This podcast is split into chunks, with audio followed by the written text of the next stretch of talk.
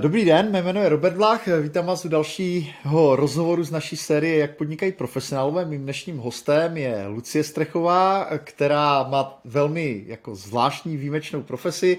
Ona dělá totiž interiérový design nebo design v kombinaci eh, s event managementem. Ona se zaměřuje na eh, navrhování, realizaci a řízení řekněme, expozicí na mezinárodních výstavách všude po světě, takže většinu času uh, cestuje různě uh, prakticky po celém světě a dělá pro klienty z nejrůznějších zemí. Takže je to takový jakoby mezinárodní volnonožec. Lucko, díky, že jsi přijala mé pozvání k tomuhle rozhovoru. Já moc děkuji za pozvání, je mi. Eh, možná, kdybys eh, mohla upřesnit trochu eh, to, čím se zabýváš, že si jsem tam něco zkreslil, já vím, že ta tvoje profese nebo ta práce je poměrně komplexní, jak, jak ty sama to nazýváš, to, co děláš? Tak ono jsou to vlastně dvě samostatné odvětví, že jo, buď se bavíme o interiérovém design, designérství, které děláme v kombinaci s, s realizacema těch interiérů, to znamená, máme vlastní truhlářskou dílnu a zvládáme to od hrubých staveb přes rekonstrukce po dělání nábytku na míru. A pak je ta, to druhé odvětví, jak si přesně říkal, a to jsou ty výstavy, takže výstavnictví a ano, děláme to, děláme to po celém světě, takže to zaměření je opravdu, opravdu velké. Děkuji za úvod. Mě by zajímalo vůbec to, jak jsi se k té práci dostala, protože přeci jenom jakoby pro českého volnožce, který má třeba sen jako dělat něco pro zahraniční klientelu, jezdit po světě, tak tohle zní jako práce snů. Na druhou stranu ty se s ním musela nějak dostat, jako by nějakými postupnými kroky, možná udělat nějaká rozhodnutí, která tě jako nasměřovala tímhletím směrem. Uh, jak, jak, jak ta tvoje kariérní cesta vypadala směrem tady k tomuhle? No, já si naprosto upřímně musím přiznat, že já jsem byla z těch lidí, kteří jako dlouho ve svém životě nevěděli, o, kde je sever, nebo jak to chceš nazvat, jakože co přesně. Já jsem vždycky byla z těch, kteří mají dost velkou, um, dost velký záběr těch věcí, které mě baví takže... Co jsi studovala třeba? Jenom Já jsem studovala španělštinu eh, na Masaryčce, ale to jenom z toho důvodu, že jsem 6 let žila ve Španělsku, vystudovala jsem tam střední školu, no a pak do Španělska přišla velká krize a tam se opravdu jako v těch letech žilo velmi špatně, tak hmm. padlo rozhodnutí, že se teda vrátím domů, což byla věc, se kterou jsem jako nikdy v těch životních plánech jako nepočítala. No a šla jsem rovnou vzhledem k tomu, že vlastně část rodiny mám tady z Brna a, a okolí, tak eh, jsem zamířila rovnou do Brna. A jediný, na co jsem mohla jít, byla španělština, protože tam jsem věděla, že mě vezmou hned. Protože vlastně mm. to vzdělávání ve Španělsku je úplně jiný uh, než to naše. Tam už si na střední škole vlastně vybíráš, jak, kam, kam chceš, co chceš studovat, jestli humanitní vědy nebo přírodovědní. Takže to není kompatibilní s naším vzděláváním. To znamená, hmm. že já jsem šla na tu humanitní vědu, ale to znamená, že máš historii umění, dějiny umění a prostě divadlo a, a takovéhle věci, což znamená, že jsem si pak musela speciálně dodělávat naši maturitu a přijímačky jakéhokoliv jiného druhu, než co byl jazyk, který jsem jako dokonale uměla, nepřicházelo v úvahu. Mm-hmm. No a potom teda ta cesta dál k tomu podnikání vypadala jak? No, ono to v podstatě jako, um, jak vás ten život uh, nasměřuje tam, kde teda máte skončit, tak uh, jsem přes jednoho dobrýho kamaráda, kterého jsem právě potkala na té vysoké škole, začala dělat, um, začala dělat bojovou sebeobranu. No a uh, vzhledem k tomu, že jsem tam byla jediná holka, asi rok a půl, první rok a půl jsem byla jediná holka, tak vlastně Manželka našeho trenéra z hodou okolností měla eh, firmu výstavnickou. Eh, no a nějak jsme se u jedné příležitosti, když přišla se kouknout na náš trénink, tak jsme se prostě dali do řeči, nějak jsme si sedli a od toho to všechno začalo. Ona nějak jako všimla si, že ty organizační schopnosti mám dobrý, že prostě umím jazyky a tak a když byla, když byla možnost v jejich firmě, tak mě pozvali na pohovor a tam to všechno začalo. Takže jsi začala v podstatě jako zaměstnanec v té první uh, fázi, ne, nebo, nebo jako externista už? Uh, oni, oni tu firmu měli, uh, neměli českou, uh, byli, bylo jich pět společníků a měli ji v Emirátech. Takže v podstatě já jsem byla v podstatě hozena do vody. Tam nebyla, nebyla jiná varianta než to, že já si tady udělám OSVČ a budu si řešit všechny odvody a daně, daně po svým, ale budu mít vlastně jakoby exkluzivní spolupráci s nima. Protože v tom mým oboru, co se týká výstavnictví, tak um, ta exkluzivita je požadovaná v podstatě u všech firm. Takže tam, tam, to, tam to nejde kombinovat s tím, že bys dělal jako projektový management pro různé firmy z tohohle, z tohohle oboru. Takže tam byla nastavená exkluzivita spolupráce a já jsem v podstatě byla do toho tak nějak jako přirozeně, přirozeně vržená, že a už to tak pak zůstalo. Už na to si člověk zvykne a už operuje jinak a já už jsem se toho pak nikdy nechtěla vzdát. Mm-hmm. A ta spolupráce, ta běží do dneška, nebo to pak se nějak transformovalo? Ne, jak, jak, jaký byl ten další průběh? Ta spolupráce trvala skoro 6 let, a pak se ukončila. Já jsem pak uh, začala spolupracovat uh, s firmou českou tady v Brně a vlastně tam se tam, jsme, tam jsem jim dělala projektový management a zároveň se vymyslel Expolux, který jsme měli jakoby půl na půl, řešili jsme ho, řeš, řešili jsme ty projekty prostě eh, společně, no a to trvalo taky nějaký dva roky a když to bylo ukončeno, tak se z Expoluxu stala, stala SROčka a to je to. Tvoje podpůrná firma, řekněme, která ti pomáhá. OK, tak pojďme ještě zpátky vlastně uh, k těm Emirátům nebo k téhle první firmě, se kterou ty si dělala, protože tam se to naučila, že jo, ten, ten, ano. ten trade, jako, že jo, to je vlastně jedna z nejtěžších věcí je proniknout do té profese nejdřív. Takže měla jsi nějakého mentora, který ti říkal, jako jak by uh, ty věci měly probíhat, nebo to bylo jako nějaké intuitivní učení, že si prostě měla nějaký parametry daný zadáním a musela si se v tom naučit nějak chodit. Jak, jaké, byl ten, jaké byly ty první roky? No, začátek byl velmi těžký, protože ono je to docela specifický, i ten obor, i ta práce jako sama o sobě. A já jsem začínala v podstatě mm, s tou firmou, to znamená, že jsem byla v podstatě první člověk, který, který ho si vzali jako na, na spolupráci. A měli tehdy strašlivou spoustu práce, takže to bylo takový to hození do vody a plavej. Um, předtím, než jsem šla na první výstavu, tak jsem absolvovala asi dvouměsíční hodně intenzivní trénink toho, že tě naučí vlastně, naučí tě materiály uh, rozlišovat, naučí tě postupy, naučí tě prostě co v těch designech vidět, jak se to vlastně koordinuje, jaký jsou, jaká je posloupnost práce, co musíš udělat od začátku až do konce. No a pak už jsem, pak už jsem se nejvíc naučila na tom, že jsme prostě jezdili po těch výstavách a a, a praxe. Mm-hmm. Ta, ta, ta denodenní a... praxe na těch výstavištích, no. E, které země nebo kontinenty si v té době navštívila vlastně s tady touhletou firmou, Já jsem, 6 let? No, s nima to bylo opravdu jako celosvětový, to znamená moje první, například moje první výstava byly Emiráty a pak hned jsem jela do Austrálie. Mm-hmm. Takže s nimi jsem opravdu objela, byla jsem na Jakartě, byla jsem v Číně, v Kolumbii, jako Latinskou Ameriku, Brazílie.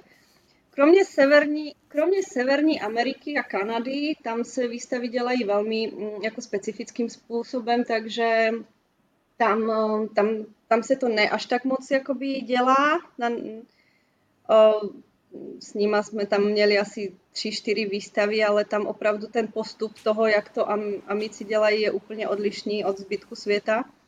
V čem se liší? Uh, oni ti, tam je velmi těžko na, naučtovat jakoby uh, ten stánek, nacenit to, protože oni, uh, tam nesmíš mít vlastní lidi, nesmí ti přijít vlastní tým, musíš si najímat jejich dělníky a jejich profesionály na to, aby se ten stánek postavil a oni ti to moc jako necení dopředu, v podstatě ti přijde vyúčtování po výstavě a mm. oni si účtují i ten vzduch, který dýchají na těch stáncích, ti jejich dělníci.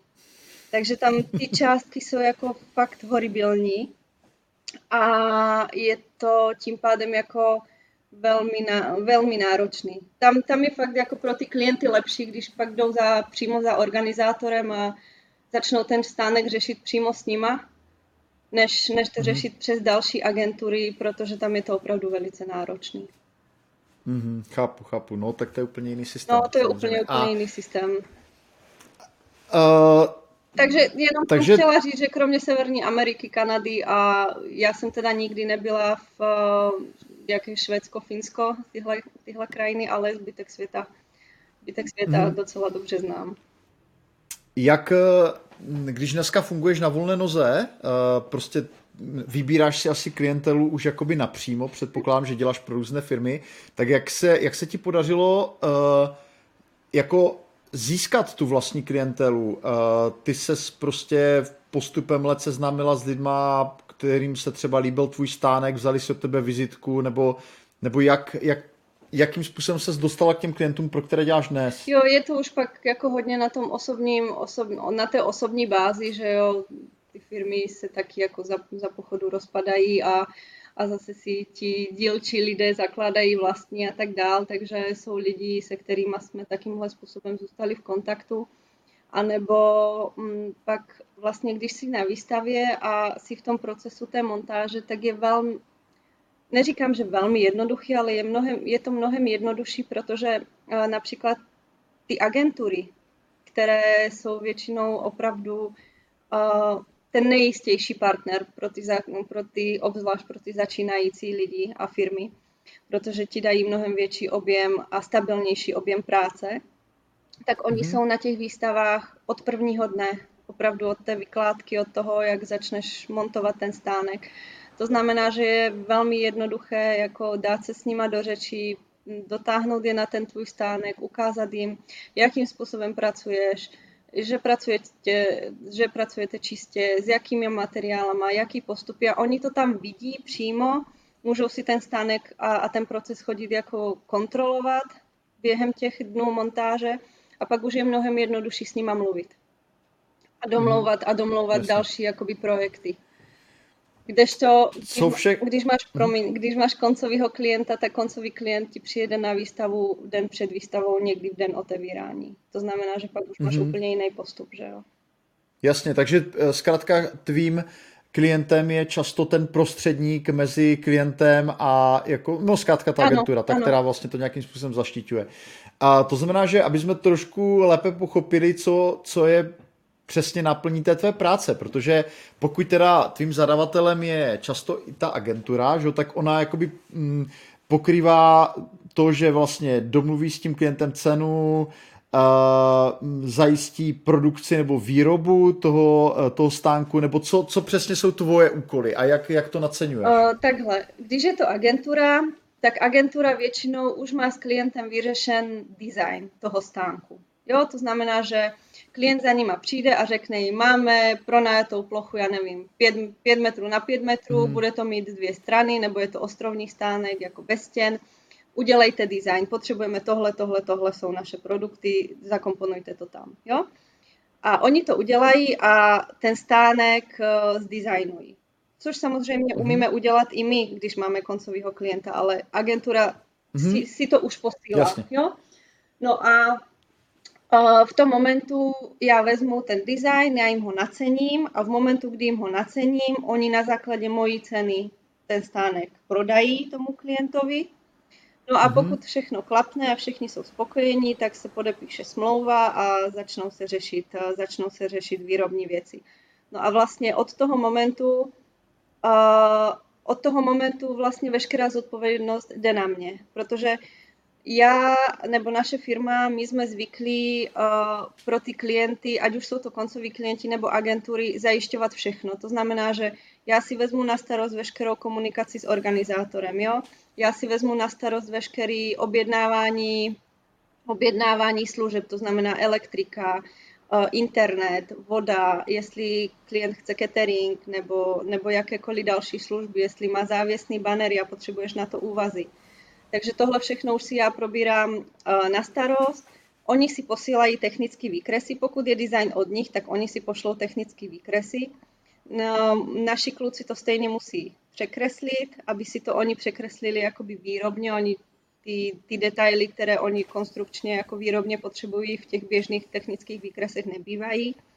Takže my zpracujeme tohle, odsouhlasí se veškerý materiály, vzorky, koberce, nábytek, všechno, co, co tam má být. A pak už si klient jenom posílá veškerou grafiku, jakoby zpracovaná data, připravená na tisk.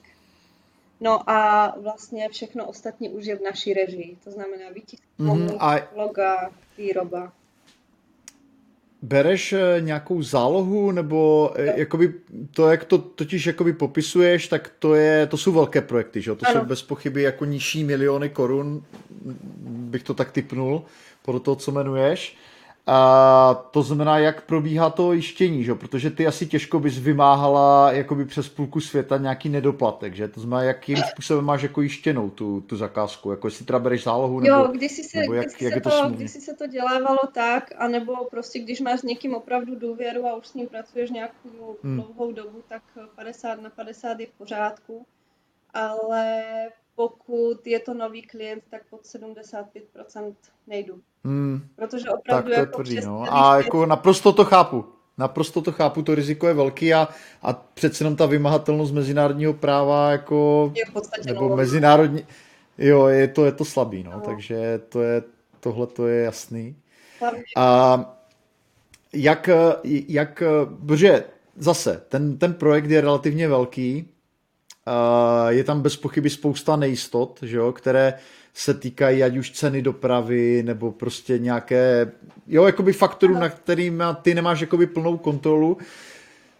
Jak, jak velkou rezervu ty tam jakoby musíš počítat, jak, jakou se třeba pracuje nějakou marží jakoby u takovéhle zakázky, jako jo, jestli, jestli to není úplně tajná informace, to by mě docela zajímalo, že těch rizik, které ty musíš jako na sebe přebírat, vlastně není málo hmm. vůbec. Ono každá firma to má individuálně, co jsem jako, jako zažila, takže uh, pohybuje se to, já nevím, od 10 do 30% určitě, záleží na firmě. Mm.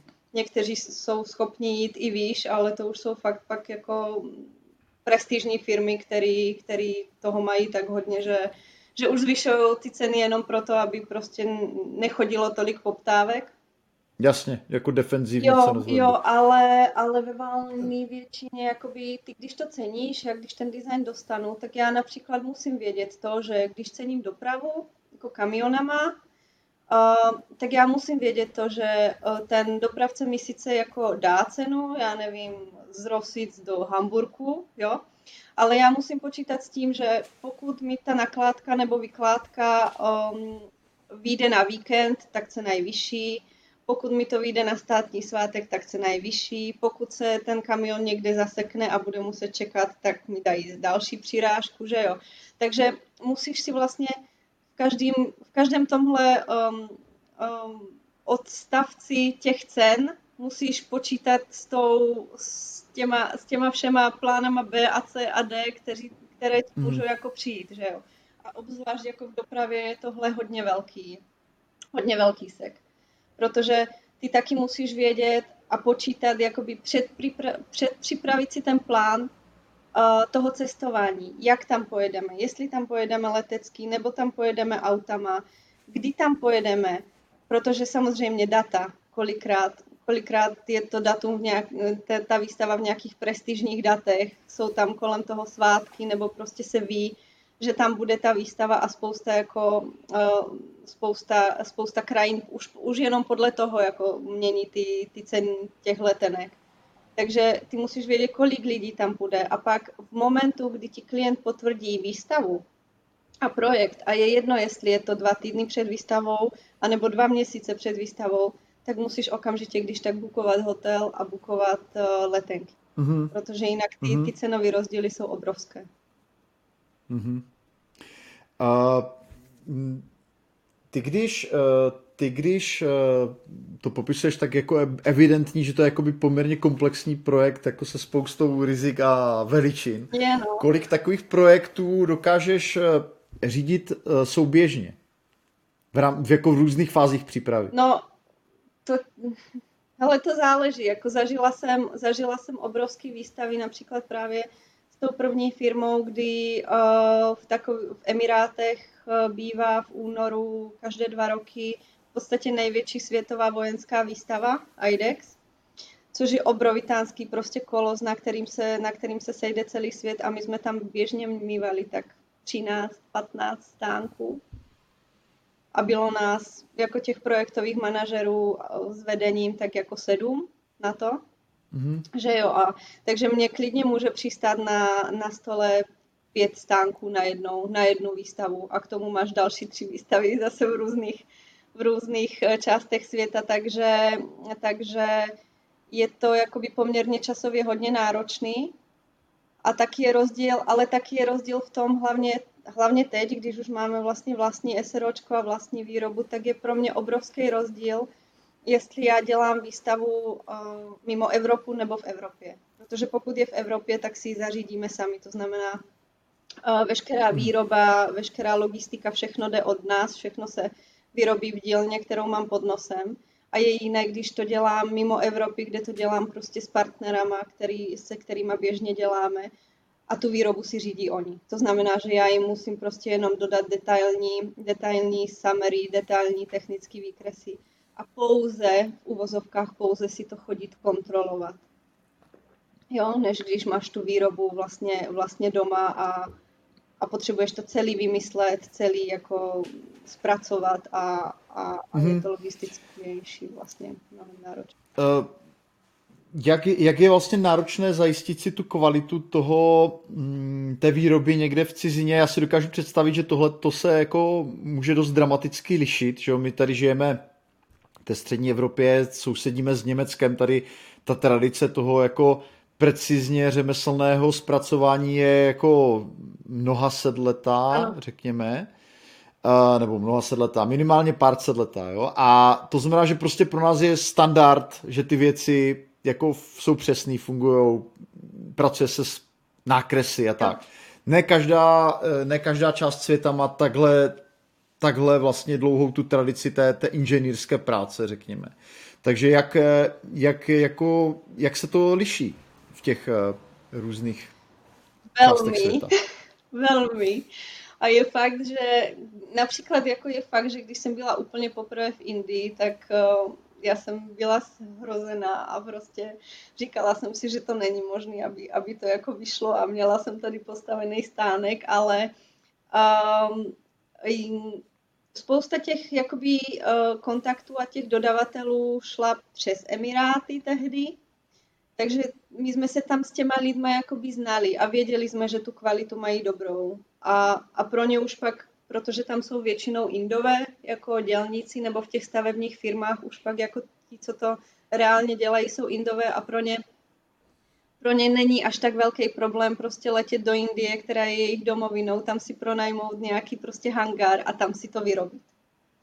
Takže minimálně jsem v podstatě uh, ve většině času dělala s lidma, které jsem už jakoby znala že jsem mhm. věděla, že mají dobrou kvalitu, ale postup je naprosto jiný. Naprosto, absolutně, totálně odlišný.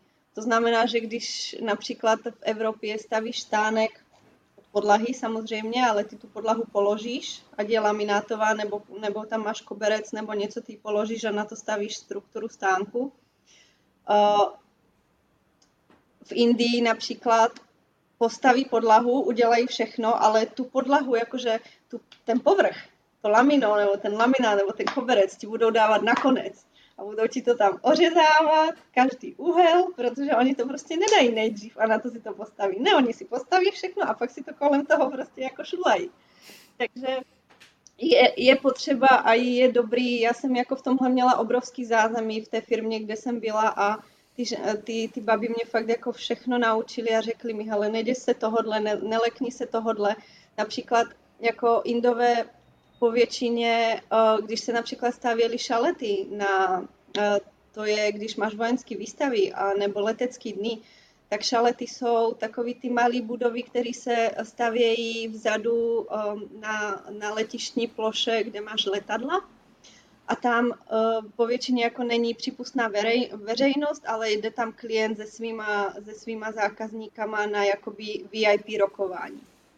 No a to, to prostě máš jako plechovou budovu a, a, a do ty vlastně musíš udělat celý interiér, jako kdyby to byl prostě šik kancelář nebo, nebo byt nebo něco. No a například mm-hmm. oni prostě používají hřebíky a kladivo a ne šroubovačky, tak jak jsme my tady, tady zvyklí. A, a laminát jako na stěny, když chceš udělat dřevo, dřevo dekorový odložení, tak oni to lepí na ty stěny přímo tam na místě. To znamená, že tam máš dva dny vše, všechny spetovaný, protože prostě to lepidlo je šílený v té malé místnosti a oni to prostě lepí na místě. Oni to nedonesou jako kus obkladu dřevěného, který by si přišrouboval na tu zeď nebo na nějaký hmm. rám, který už tam je. Oni to opravdu prostě skládají na místě. Takže ten postup je úplně jiný, ale o, když tomu dáš tu důvěru, tak opravdu dokážou udělat krásné věci. To jako nemůžu říct. Hmm fakt, fakt, že jo. Jo, dokážeš si představit, že někdy udržet si tu důvěru může být těžké v takové situaci? Jo, hlavně ze začátku, když to fakt jako neznáš a to, že ti to někdo řekne, že jako dej jim důvěru, oni to zvládnou, tak jako pořád máš vlasy nahoru, protože že jo, jako cokoliv se stane, jde, jde to na tebe, to už se pak nikdo nebude ptát, kdo to dělal, nebo to. Takže, mm. no. Uh, jako s tím souvisí trošku i jako otázka nějaké interkulturní komunikace, že? protože uh, v různých uh, kulturních okruzích lidé komunikují různě, jinak řeší konflikty, uh, mají prostě jiné nastavení. V některých, v některých částech světa třeba ani ženy nemají takový respekt, jako by třeba u mužských, já nevím, dělníků nebo tak. Víš, jo. Prosím? Že vím, co myslíš, jo. Jo, to znamená, že zajímá mě, jakoby, co byly ty největší jako, uh, překážky, se kterými ty se jako setkala v té své práci. Jako zase je to jenom určitý jako výsek, že? Jo. protože ty děláš často na těch výstavách nebo tak, ale jako co pro tebe bylo jako nejsložitější z hlediska té jako překonávání těch kulturních bariér, teda pokud si na nějaké vůbec narazila, jo? Možná, možná se ti to ani netýká. Mm. To, Já tam směřuji můj dotaz. že byť jsem jako byla v různých částech světa, byla jsem v Iránu, byla jsem prostě v Emirátech, byla jsem v Palestině, Palestině. A byla jsem asi v mnohých krajinách, kde bys řekl, že je teda jako žena polo a jako kde nic tu nic. To bych neřekl, to, to, to, no, jako mnoho lidí, to neříkám. Ne, ne, ne, neříkám, že to říkáš ty, ale prostě mnoho lidí si to myslí a uh, nikdy se mi to nestalo. Nikdy se mi jako nestalo, že by mi někdo vysloveně jako, že, uh, že, by mě nerespektoval nebo něco. Mm-hmm. Um, Pamatuju si, když mě poprvé chtěli poslat do Iránu, tak jsem řekla, že teda jakože radikálně ne, že jestli se nezbláznili, že mě tam tak akorát jako prodají na orgány nebo něco. A pak se, pak se ptali znovu a to už jsem jako byla na vážkách a když se ptali po třetí, tak jsem řekla, že no tak jako jo, tak já to zkusím. A šla jsem tam teda jako ze všech, ze všech zážitků, které v životě mám, tak jsem sem šla s největším strachem to jako přiznávám, že jsem se fakt jako bála.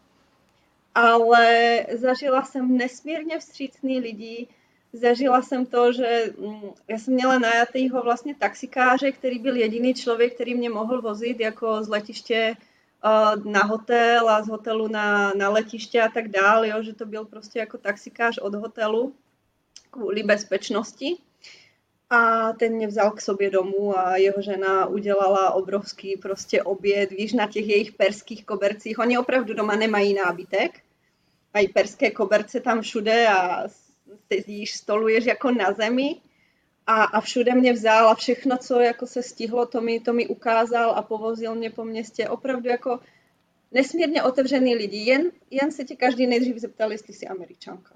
Tak to jsem jako musela mhm. okamžitě říct, že ne ale jinak jako žádný problém a právě no neskutečný zážitek. Pak jsem si tak akorát třískala hlavu o stěnu, že jsem tam nešla i předtím. a, ale jako fakt nikdy, nikdy se mi jako díky bohu nestalo to, že, že by se ke mně jako opravdu někdo zachoval nějak hnusně. Mm, ale co jsou teda, když nejde vlastně jenom o, ten, o ta negativa, ale ty největší rozdíly, které ty sama jako zaznamenáváš, takhle, protože přece jenom ty trávíš jako na cestách, když není covid, teda zrovna třeba 10-11 měsíců v roce, že jo? což no. samo o sobě je jako musí být jako náročné, že jo? už jenom když vezmu nějaký jetlag a jako to, že člověk eh, musí mluvit několika jazyky, domluvit se prostě dobře, eh, tak co jsou, co jsou ty největší jakoby jak bych to řekl, výzvy, které ty musíš překonávat při takovéhle práci? Určitě, určitě je to, to, co jsi říkal, to, to mezikulturní, vlastně to pochopení vůbec té kultury a toho, do čeho jdeš a mít vlastně jako respekt, že jo, to není jenom o tom, jestli oni se k tobě chovají hezky, ale i to, aby ty jsi, ty jsi uměl a věděl, že co, co a jak, jo. A... Mm, Takže se ti občas stalo, že si překročila nějakou nepsanou hranici, jo? Nebo uh, Jo, jako chápu to správně, um, že prostě jde o to naučit se taky vnímat, jako kde oni mají ty hranice. Uh, například jako, když jsem byla zrovna v tom Iránu, tak uh, tam musíš mít jako od kdy, od, kdy, od kdy už si v letadle nad iránským prostorem, tak si prostě musíš na hlavu nasadit čátek, povinně, každá ženská.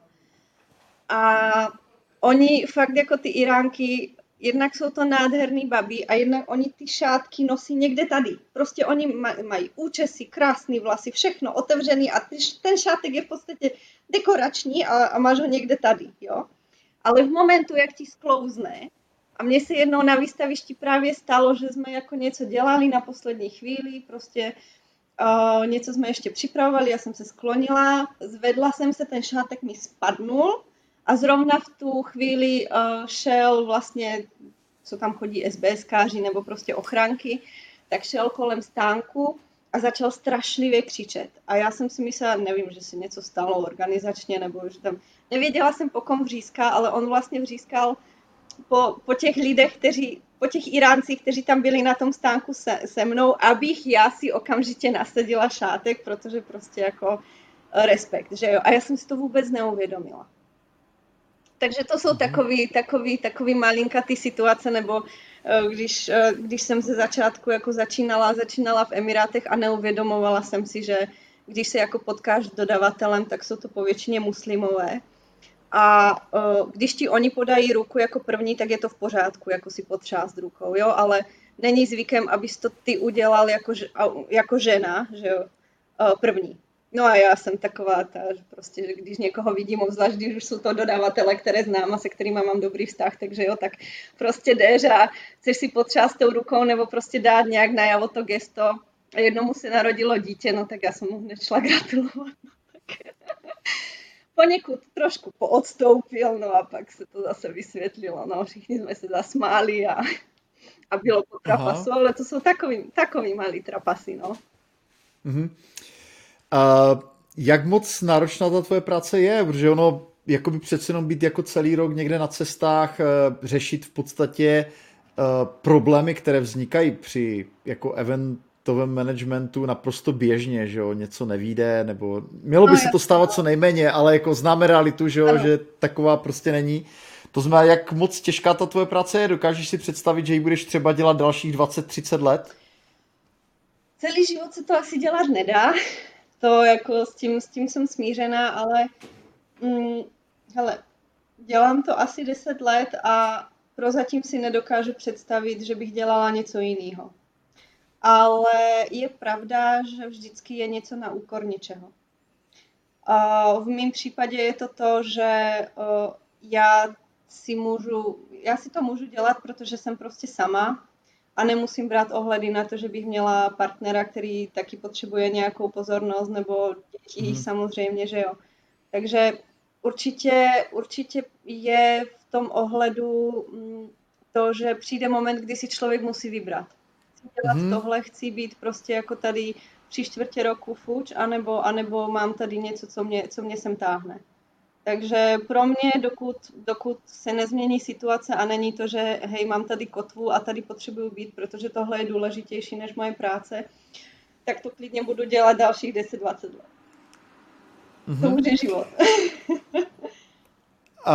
Ale je to otázka výběru. Uh, to pro je to otázka výběru. Jas, jasně, no a když se teda ještě vrátíme k tomu, jako co jsou ty nejnáročnější jakoby body té tvé práce, řekněme, že ty pozitiva ty jsou asi docela jasná a vyplývají i z toho, jak o tom mluvíš, že, přece jenom jakoby málo kdo uh, má šanci takhle jakoby procestovat uh, svět křížem krážem, poznat lidi z různých kultur. Uh, mimochodem taky by mě zajímalo, kde se ti nejvíc líbilo, z toho, kde jsi byla a co teda vlastně jako možná si na tu otázku i zodpověděla, jo? že prostě je to otázka nějaký životní volby nebo nějaké životní preference. Tak možná pojďme k tomu, eh, co ještě vlastně na tom těžkého a co je na tom naopak to nejkrásnější, které místa se ti nejvíc líbily? Víš co, ono, právě proto říkám, že je to, že je to otázka priorit, protože v podstatě, když děláš tuhle práci, obzvlášť na tom celosvětovém měřítku, tak máš v podstatě furt co dělat, protože stáváš s Jižní Koreou a s Aziatama, přes den seš, e, seš s Evropanama a jdeš spát s Amikama, že jo. Takže ty mm-hmm. máš prostě těch 24 hodin fakt jako naplněných, můžeš si vybírat. A e, takže, takže ta časová náročnost je opravdu jako 16 mm-hmm. hodin denně běžně. To, to, to fakt jo, obzvlášť teda, když, když, jsou, když jsou výstavy a když je sezona pak máš léto volno a kolem Vánoc máš tak jakože zhruba záleží, kde děláš, protože uh, že jo, ne, ne všude na světě jsou Vánoce například. A ne všude na světě je léto. no. A, takže, takže v tom je to asi nejnáročnější a pak samozřejmě v tom cestování, ono jsou, uh, jsou projektoví manažeři, nebo když jsem já měla jako um, uh, ty uh, majitelky, majitelky té společnosti, tak uh, tak už si řekli, hele, já cestovat budu, nebo já cestovat nebudu, protože mám děti a, a prostě jako budu to už tady, tady interně prostě manažovat a připravovat, ale nebudu jezdit na výstavy. Takhle, takhle jak se to dá nakombinovat, ale pořád je ta práce strašně složitá, velmi komplexní a v podstatě a jakýmkoliv momentu se ti může uh, přihodit nějaký problém a ty ho musíš řešit okamžitě. Mm-hmm. Takže v tom je asi ta náročnost a, a jak si říkal o tom, kde se mi líbilo nejvíc, mě vždycky, mě vždycky strašně mrzí, že moje první výstava byla v, byla v Austrálii, protože byla první a já jsem tehdy prostě moc jako nevěděla, co a jak a jak to funguje a byla jsem strašně nervózní, takže jsem si to neuměla moc užít, ten fakt, že tam jsem, ale to je asi krajina, do které bych se strašně ráda jednou vrátila, protože je úplně jiná. To je prostě mm-hmm. úplně jiný svět, to přijdeš a po většině v podstatě chodíš s nosem na podlaze, protože to, co tam roste, nebo chodí jako hmyz a, a, a, a kitky a všechno, co tam mají, je úplně jiný než u nás. Tam se mi strašně mm-hmm. líbilo. Takže tam mě to nějak jakoby přitahovalo. Um, takový to největší, největší um, ten přerod toho, toho tabu nebo, nebo toho, co těch um, těch domněnek, které my máme, bylo fakt to zlomení v tom Iránu, že, že je tam fakt jako nádherně, ty lidi byli nesmírně příjemní a, a, a, a i ta výstava, všechno jako proběhlo, proběhlo v pořádku, takže, takže to bylo taky takový otevření očí a uh, pak já to vždycky říkám uh, tak, že čím víc po tom cestě, uh, po tom světě cestuju a čím víc ho jako poznávám, tak já jsem asi z těch lidí, kteří jsou čím dál tím vděčnější za to, kde žijeme a za to, že jsme mm. Češi například. Protože mm, um, ať je to jakkoliv, tak pro mě je to doma tady a uh, dokážu si trošku jakoby porovnat, jakým způsobem tam lidi žijou, jakou mají úroveň, co všechno musí, nemusí, jak to tam funguje a myslím, že ať kdokoliv říká cokoliv a ať jsme v jakékoliv jako situaci a je to chaotický a dezorientovaný, tak jsem tady pořád máme strašně dobře. Mm-hmm. Uh, jak moc velký jak moc velké vykolejení pro tebe představoval ten covid, jako celá ta koronavirová krize? Asi mám představu asi takovou, že ti to muselo spadnout ze dne na den úplně všechno. No jasně, Nebo jako jasně všechno, úplně všechno spadlo na hlavu a Uh, ono to má dvě stránky. Jakoby jedna je to, že samozřejmě biznisově a pracovně je to na houby, protože my jsme v podstatě přišli úplně o všechno. Jo? Ne, že máš propad, já nevím, o 50 nebo 70 nemáš prostě propad o 100 uh, Nás zachránilo pouze to, že, uh, že ti lidi, který, který máme a ti, co jsme na té firmě, tak uh, jsou jako zručně velmi zruční a, a, a šikovní a dokážou dělat ty interiéry, protože dělat interiéry a dělat výstavní stánky je obrovský rozdíl. Vzhledem k preciznosti, že jo, interiér máš, řekněme, na pořád nebo prostě na desítku let, kdežto výstavní stánek máš tak na týden maximálně, že jo. Takže ta mm-hmm. preciznost je úplně někde jinde a my jsme měli to, to štěstí, že jsme se teda mohli přeorientovat a začít víc dělat tohle, než, než to teda všechno tady přehrmí. A, no, ale ta ztráta byla jako totální. A na druhé straně musím říct, že bych se tomu covidu asi měla nějakým způsobem poděkovat, protože tu stopku jakoby životní, kterou mě to dalo, já bych si v životě nedopřála jakoby sama. Víš, že mhm. když prostě tady deset let pobíháš z jedné krajiny do druhé a furt něco zařizuješ a furt něco manažuješ a furt někde lítáš, nezastavíš se, nezastavíš se na to, aby si promyslel další kroky, abys prostě si naplánoval, nebo, nebo, nebo už vůbec jako na to, abych se, já nevím, dovzdělala. Bylo, byla spousta věcí, které mě jako zajímaly, obzvlášť když jsem věděla, že chci projít na vlastní SROčku, tak byla spousta věcí, které jsem se chtěla jako lépe naučit, lépe podchytit. Spoustu let jsem si chtěla udělat opravdový jako interiérový kurz, protože máme spoustu klientů. Oni i interiéroví designéři nebo architekti se stane, že kreslí stánky výstavní pro ty klienty. Takže uh, my máme vlastně spoustu klientů, co se týká interiérových designérů a architektů. A jsou tam jakoby v té práci určité niance, když ty seš jenom designer a když, máš, když to máš i z realizací a znáš tu technickou stránku věci. Takže já jsem mm-hmm. byla strašně zvědavá například, co je tam učí a jak je učí jako přistupovat k materiálům a, a k věcem, abych si to například s nima lépe dovedla jako vysvětlit, že jo, abych já věděla, že dobře, tak jako například architekti co jsem se tak jako ptala, nebo, nebo jsem byla na různých setkáních, tak mi říkali, že například oni se v rámci jako školy neučí poznávat a rozlišovat jako dané materiály. Že jo, jestli je to laminát, nebo je to lamino, nebo je to kompakt, nebo co. Oni je to neučí. To znamená, že ten architekt jako něco navrhne, ale uh, to technické pojetí potřebuješ jako s ním, s ním dořešit. A je to o hodně komunikaci a hodně vysvětlování. A mě v tomhle jako to znamená, že přišel covid, já nevěděla, že co, tak jsem samozřejmě začala chodit na, na, na různé kurzy a právě mi to strašně jako pomohlo pochopit i tu jako jejich stránku té práce. A od tehdy se, se mi například jako s některýma klientama mnohem líp jako dělá. Mm-hmm. A tohle, tohle já bych si jako nikdy, nikdy nedopřála, nikdy bych se nezastavila a řekla bych si, hele, tak na tuhle výstavu nepojedu, chci jít na kurz. No, kdeže? No a jak vlastně teda vidíš jakoby uh, budoucnost toho svého odvětví? Vrátí se to ještě někdy vlastně vůbec do toho jako stavu, ve kterém to bylo? Protože dneska se hodně mluví o tom, že eh, neříkám, že ve, ve všem odvětví, ale v některých odvětvích se mluví o tom, že se to už jako nikdy nevrátí do těch kolejí, ve kterých to bylo, že A teď jde o to, jestli prostě tady tenhle ten, tady to mezinárodní výstavnictví, kdy se vlastně staví ty nákladné stánky vlastně na týden, jo, uh, jestli, a, a teď si najednou všichni zvykli, že můžou jako spoustu věcí domlouvat online, jo, jestli prostě to vidíš tak, že v podstatě už teďka je nějaká jako už trošku návrat k normálu, nebo máš pocit, že se tam jako něco definitivně změnilo? Jak je tvůj pohled dneska v lednu 2021, tady na tuhle tu otázku? No, tak v lednu 2021 zatím víme, že zase asi ještě dlouho nikam nepojedeme. Takže zase máme ještě nějaký čas na to, abychom, abychom ještě teda dopilovali to, co se chceme naučit pomimo a dělat lépe jako v těch interiérech a tak. Ale uh, co já vím od našich klientů, tak uh, všichni vlastně uh, všichni tvrdí, že oni ty výstavy jako životně potřebují k tomu svému biznisu.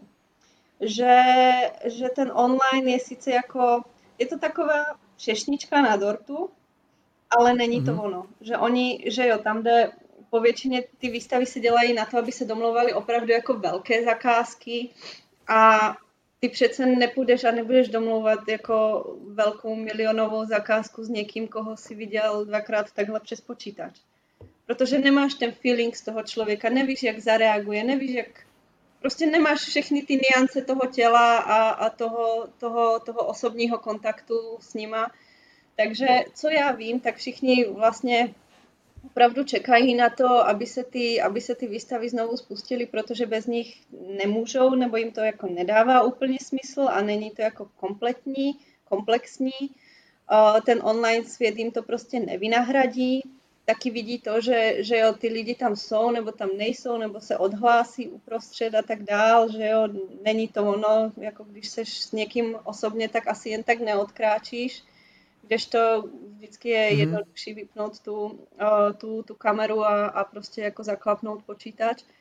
Um, co si ale myslím je, že, mm, že to bude trvat roky, než se to jako vrátí do té podoby, ve které to bylo. Protože výstavařina mm-hmm. opravdu, ona zažívala takový ten boom svůj někdy od 2000 roku, jak když jsem v tom začala kolem 2012, myslím, tak, tak to bylo někde na vrcholu, to, to bylo jeden stánek za druhým, jeden větší a honosnější a dražší než druhý a to taky nebylo udržatelné. Taky už mm-hmm. to bylo v tom momentu, kdy opravdu jako každý, kdo dokázal doma v garáži uříznout, uříznout plotnu na, na mašině, tak dělal výstavařinu. A tohle prostě, tohle zmizelo nebo prostě postupně mizí, že jo, spousta lidí, kteří jako to měli malý stolařství a věnovali se jenom tomuhle, tak ty už to bohužel jako položilo, a nebo se jednoduše rozhodli, že už na to kašlou, že jim to za to nestojí, všechen ten jako stres a opravdu velmi hektický způsob života a že chtějí dělat něco jiného. Takže mm-hmm. myslím, že když se to začne vracet, že se to bude jako vracet postupně a že bude trvat nějakou dobu, dokud i ti klienti budou mít tu důvěru, že ty peníze, které do toho jako dají, takže se jim vrátí. Takže si nemyslím, mm-hmm. jako, že v nejbližší době bychom stavili dvoupatrové stánky a, a podobný jako honosný sídla. Ale, ale výstavařina jako taková určitě nemůže zaniknout. To mm-hmm. nevěřím.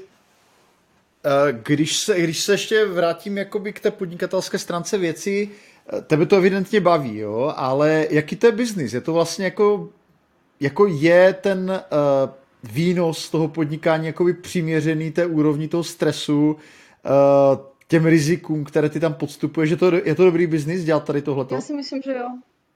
Jako je to sebezapření a prostě spousta věcí jde bokem, ale, ale ty peníze se tam dají vydělat, pokud to umíš dělat. Jak uh, vlastně přistupuješ ty k tomu, co ty vyděláš? Jakoby snažíš se vlastně odkládat si vlastně ten svůj výdělek, prostě vytvářet si nějakou vlastní finanční rezervu nebo všechno reinvestuješ zpátky do toho podnikání? Uh, momentálně zatím, zatím je to tak a, vždycky to tak, uh, nebo vždycky to tak bylo. Poslední dva roky to tak bylo, že cokoliv se vydělalo, to šlo zpátky jako šlo zpátky do, do, do firmy. v podstatě teď už do firmy, že jo, na, na různé investice, na dělání designu a a na propagaci a webové stránky a všechno, co k tomu prostě patří. Takže zatím, zatím je to určitě, a bylo to poslední dva roky v té fázi, že to pořád papá. mm-hmm. Uh, Lucko, já moc děkuji za rozhovor. Přeju ti, ať se tvůj, tvoje podnikání vrátí co nejdřív do těch kolejí, ve kterých bylo, ať můžeš se vrátit tomu, k té práci, kterou miluješ. Uh, věřím tomu, že i kdyby to trvalo ještě půl roku, takže budeš mít co dělat. Ty si působíš jako člověk, který si rozhodně jakoby práci vymýšlet nemusí, jo? že máš plánu spousty, takže ať se ti, ať se ti v ní daří a, a děkuji za rozhovor. Já moc děkuji, děkuji za pozvání.